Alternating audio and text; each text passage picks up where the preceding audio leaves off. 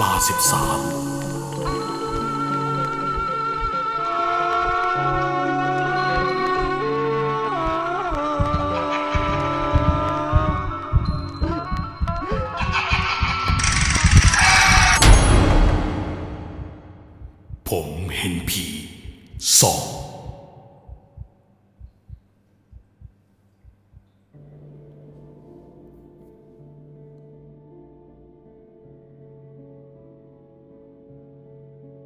สวัสดีครับ ผมตองเองนะครับ เรื่องนี้เป็นเหตุการณ์ที่ผม จะขอเล่าต่อจากเรื่องราวครั้งที่แล้ว ที่ผมเคยใช้ชื่อเรื่องว่า ผมเห็นผีก่อนอื่นต้องขอเล่าย้อนให้ฟัง ถึงจุดเริ่มต้นที่ทำให้ผมสัมผัสกับเรื่องพวกนี้ได้ มันเกิดหลังจากประสบอุบัติเหตุทางน้ำเมื่อสมัยเรียนมปลาย ตอนที่ผมซ้อมเพื่อลงแข่งว่ายน้ำ ทำให้เกิดการกระทบกระเทือนกับดวงตาของผม จนผมกลายเป็นคนที่มีสัมผัสที่หกตั้งแต่นั้นเป็นต้นมา แต่ถ้าหากใคร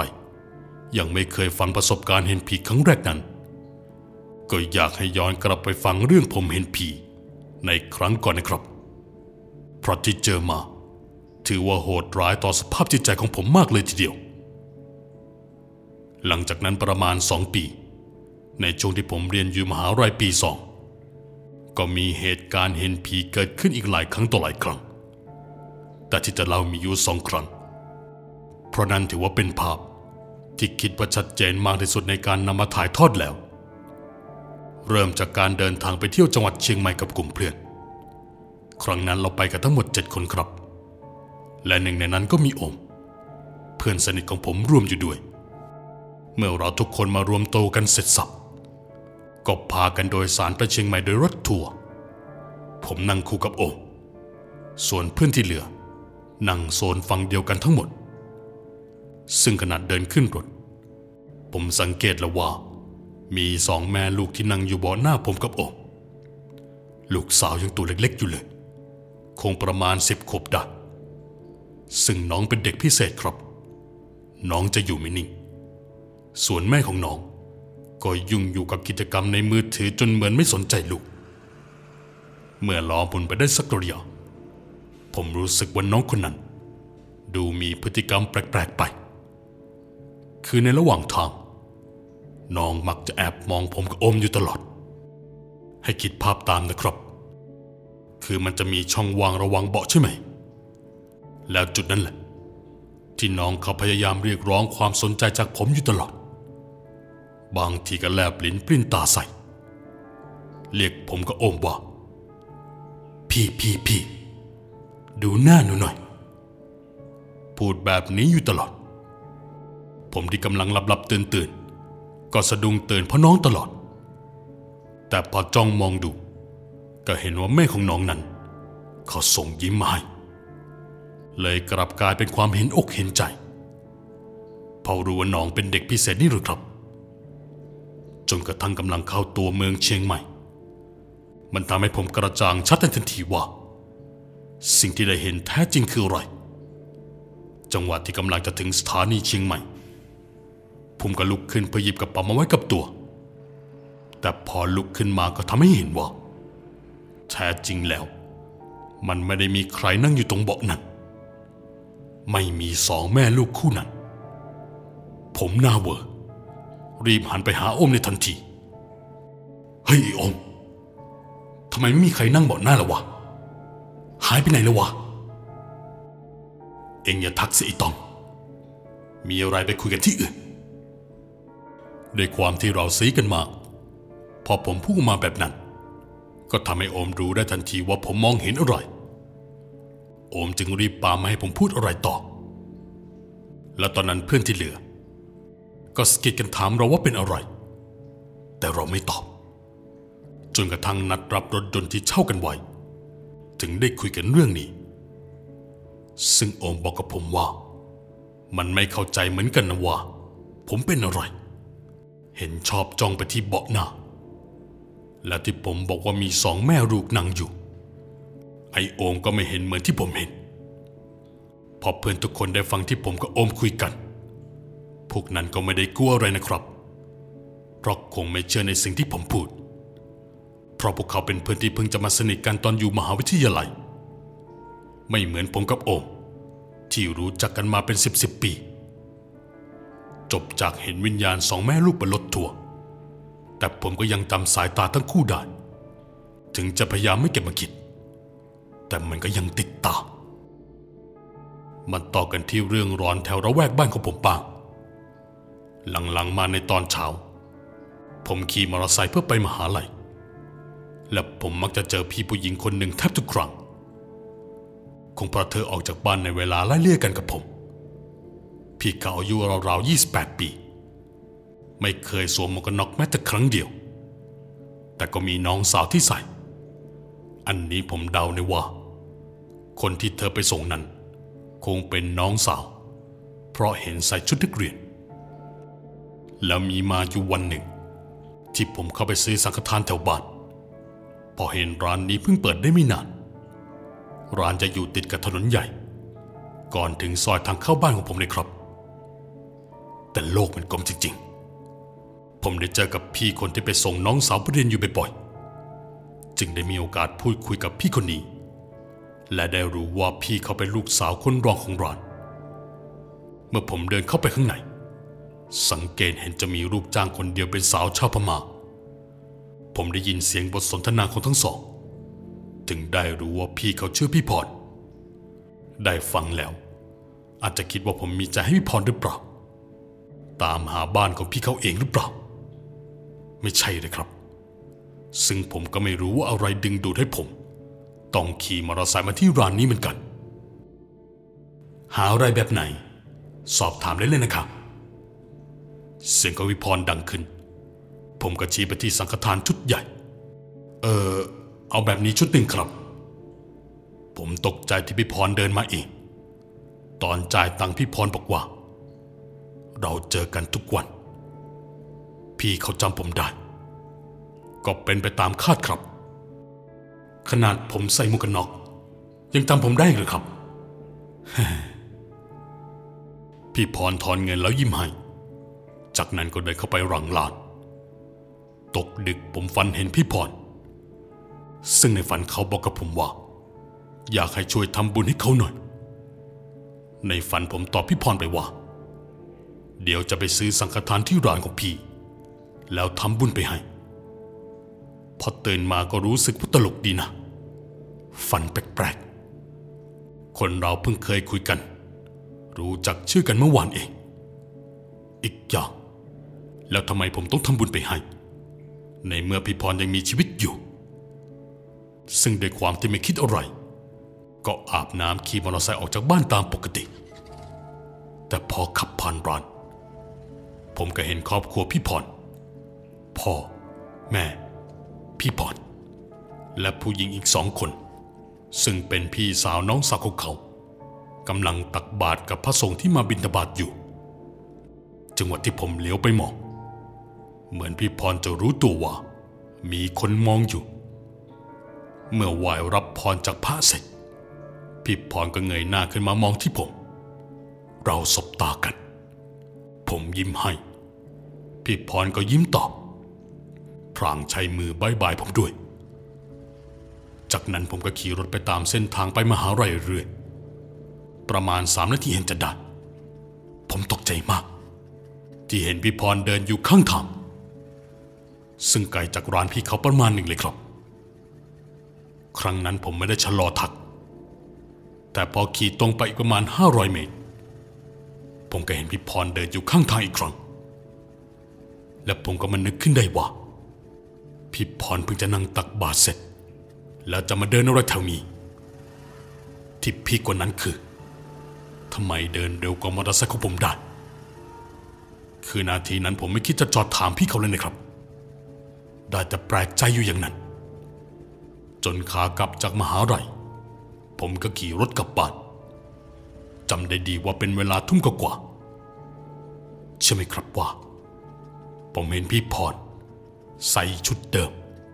เดินอยู่ข้างทางอีกแล้ว มันนึกขึ้นได้ว่า เมื่อเช้าก็เห็นนี่นะชักตังหิดตังหิดใจเสียแล้ว เมื่อผมขี่รถแซงพี่พรมาได้ประมาณหนึ่ง ผมก็จอดและมองผ่านกระจกรถ ใจตอนนั้นผมคิดว่า พี่พรคงมาเดินออกกำลังกาย เพราะชุดที่ใส่นั้น เป็นชุดวอร์มสีฟ้าทั้งเสื้อและกางเกง แต่เมื่อผมมองไปที่กระจก มันก็ทำให้ผมสตันไปเลยครับ ที่ไม่เห็นพี่พรอยู่ในกระจกนั้น พอผมตัดสินใจหันกลับไปมอง ผมก็ยังเห็นพี่พรเดินอยู่และตอนนั้นเดินจนจะถึงจุดที่ผมจอดแล้ว ใจคอผมเริ่มไม่ดีกำลังจะบิดรถหนีเพราะมั่นใจว่าพี่พรไม่น่าจะใช่คน แต่ทว่าพี่พรเดินเรียกผมขอติดรถกลับบ้านไปด้วย คือผมกลัวมากจึงรีบบิดรถหนีแต่พอมองผ่านกระจกดู ก็เห็นว่าพี่พรกำลังเดินตามมาอยู่ คิดภาพตามนะครับ ผมบิดรถเร็วประมาณ 80 แต่พี่พรเดินตีคู่มอเตอร์ไซค์ผมไม่ได้ยังไงจุดๆผมก็มาคิดได้ว่า ในฝันผมรับปากจะทำบุญให้เขา หรือเขาจะมาทวงผมจึงพูดออกไปว่าพรุ่งนี้ผมจะทำตามที่รับปากไว้นะครับ เพียงเท่านั้นหรอกครับพี่พรก็หยุดตามผมทันที ซึ่งผมไม่ได้สังเกตแล้วนะว่าพี่เขาทำอะไรอยู่ แต่ไอ้ที่ทำผมแทบตกรถก็คือ เสียงกระซิบที่ข้างหูดังขึ้นว่า รับปากแล้ว ต้องทำนะ พี่จะรอบุญจากตองนะ คือจังหวะนั้นผมคิดได้อย่างเดียวก็คือพี่พรน่าจะขึ้นมาซ้อนรถผมแล้วแหละพอรู้สึกว่าเหมือนรถมันหนักขึ้น แถมที่หลังของผม มันยังเย็นว่าแปลกๆตอนนั้นมือผมชาไปหมด แต่ก็ตัดสินใจทำใจแข็ง ขี่จนไปถึงรานพอจอดรถ ผมก็พูดในใจว่า ผมมาส่งแล้ว พรุ่งนี้จะทำตามที่บอก ขอพี่อย่าตามผมอีกเลย ผมกลัว พอผมพูดจบ ดูสึกว่ารถมันเบาลง เดาว่าพี่พรคงลงจากรถแล้ว ผมจึงรีบบิดรถกลับบ้านตัวเองโดยเร็ว กระทั่งรุ่งเช้า ผมก็ได้ไปทำตามที่รับปากไว้ เมื่อผมเดินเข้าไป มีแต่คนสวมใส่เสื้อผ้าสีสันสดใสกันทั้งนั้น และเมื่อผมเลือกชุดสังฆทานได้ ตอนเดินไปจ่ายเงินกับเด็กในร้าน มันพีคมากกว่าเก่าอีกครับ เออคือพี่พรอ๋อเจ๊พรเหรอ เจยังไม่ออกจากห้องไอซียูเลยนะอะอะอะไรนะครับ อนนั้นผมสตันไปเลยครับ ถึงพยายามถามต่อว่าพี่พรเป็นอะไร ถ้ายังมีชีวิตอยู่ แล้วสิ่งที่ผมเห็นมันคืออะไร เด็กในร้านก็งง ทีแรกเธอเข้าใจว่าผมรู้จักกับพี่พร แต่พอเห็นว่าผม ไม่รู้ว่าพี่พรเข้าโรงพยาบาลจากสาเหตุใด เธอจึงเลี่ยงตอบคำถาม เพราะคงไม่ไว้ใจคนอย่างผม ผมก็กลัวว่าจะไปกันใหญ่ จึงบอกว่าเคยซื้อสังฆทานร้านนี้ ที่ถามเพราะหลังๆมา ผมไม่เห็นพี่พรสุดท้ายเธอก็ไม่ขาดใจอะไร แล้วบอกกับผมด้วยประโยคสั้นๆว่า เธอประสบอุบัติเหตุตอนวิ่งออกกำลังกาย จากนั้นก็หันไปทำงานต่อ พอออกจากร้าน ผมก็ไปที่วัดทำบุญให้กับพี่พรก่อนกลับผมก็เล่าเรื่องนี้ให้พระท่านฟัง ท่านบอกว่าดวงจิตออกจากร่าง ถึงร่างกายยังอยู่ ก็เหมือนตายทั้งเป็น หลังจากนั้นก็ไม่ได้รู้สึกว่า พี่พรมาตามผมอีกเลย จนกระทั่งในคืนคืนหนึ่งที่ผมไปกินเลี้ยงสังสรรค์ผมนอนอยู่บ้านเพื่อนคนหนึ่งชื่ออาจ อธิบายคร่าวๆว่า บ้านของอาจจะเป็นสไตล์ทาวน์เฮาส์สองชั้น ชั้นบนเป็นห้องนอนของอาจ ซึ่งนอนคนเดียว คืนนั้นในระหว่างที่ผมหลับอยู่ เกิดรู้สึกได้กลิ่นธูปเทียน คือกลิ่นมันเหมือนเวลาที่ผมเดินเข้าไปในร้านสังฆทานของพี่พรแบบเป๊ะๆนั่นเป็นสาเหตุที่ทำให้ผมลืมตาขึ้นมาเพราะความสงสัย ปรากฏว่าสิ่งแรกที่ผมจ้องไปเจอ มันคือโคมไฟตัวยาวที่สามารถปรับระดับความโค้งงอได้ ผมเห็นว่าจู่ๆโคมไฟนั้น ก็โค้งงอลงมาเองผมก็ว่าชักจะยังไงละไอ้โคมนี่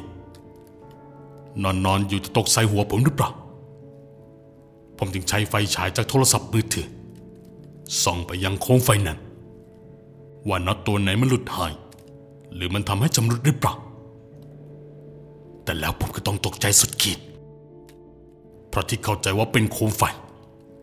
แต่จริง ๆ แล้ว เป็นพี่พรซึ่งชะโงกหน้าลงมาจ้องมองผม ตอนนั้นผมเริ่มขยับตัวไม่ได้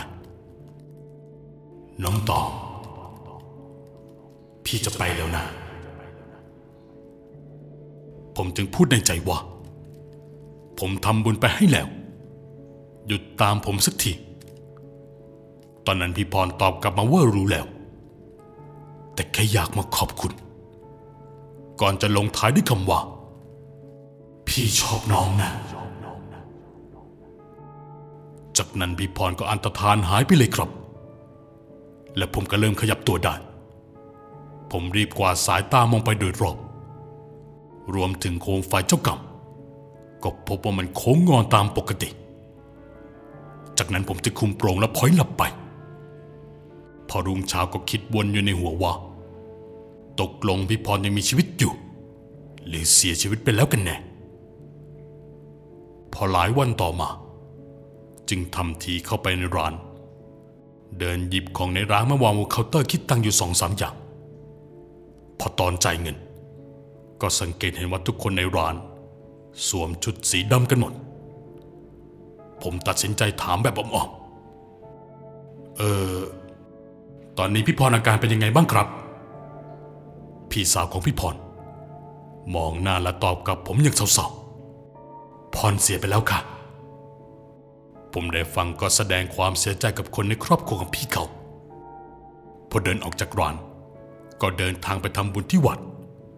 เพื่ออุทิศบุญให้พี่พรอีกครั้ง พอขากลับ ผมก็ได้ยินเสียงแววเข้ามาในหูว่า อยากได้บุญบ้างจังคือในจังหวะนั้น มันทำให้ผมรู้ว่า จุดที่ผมยืนอยู่นั้น มันคงไม่ได้มีแค่ผมแล้วแหละ ผมก็ทำเป็นไม่ได้ยิน แต่เขาก็เอากำปั้นมาทุบที่เบาะรถ เพื่อทำให้เกิดเสียง ตอนนั้นผมทำหน้านิ่งๆทำไม่รู้ไม่ชี้ไป ทั้งที่ตามจริง ผมเห็นอยู่เต็มสองลูกตา ว่าผู้หญิงคนนั้น รูปร่างหน้าตาเป็นยังไงเธอเป็นผู้หญิงผมสีบรอน เป็นคนไทย แขนขาดข้างหนึ่ง ผิวหนังออกม่วงๆเทาๆ ใบหน้าเบี้ยวผิดรูป เธอพยายามสื่อสารกับผมว่า ขอบุญให้เธอบ้าง ผมยอมรับว่าตอนนั้น ยอมเป็นคนใจร้ายเพราะกลัวมากถึงมากที่สุด และผมก็ไม่อยากให้ดวงวิญญาณดวงอื่น รู้ว่าผมมองเห็นพวกเขา ผมคงรับไม่ได้ ที่จะให้ใครมาสื่อสารขอความช่วยเหลือ ไม่งั้นผมคงไม่รู้ว่าจะใช้ชีวิตยังไง แต่เชื่อไหมว่าผู้หญิงที่พยายามสื่อสารกับผมนั้น เธอทำตาขวางใส่ผมในตอนนั้น พอผมขี่รถออกจากวัด เธอก็พยายามวิ่งตามผม แต่พอถึงหน้าประตูวัด เธอก็หยุดตาม มันเหมือนมีอะไรบางอย่าง มาให้ผู้หญิงตนนั้นออกจากบริเวณนั้นได้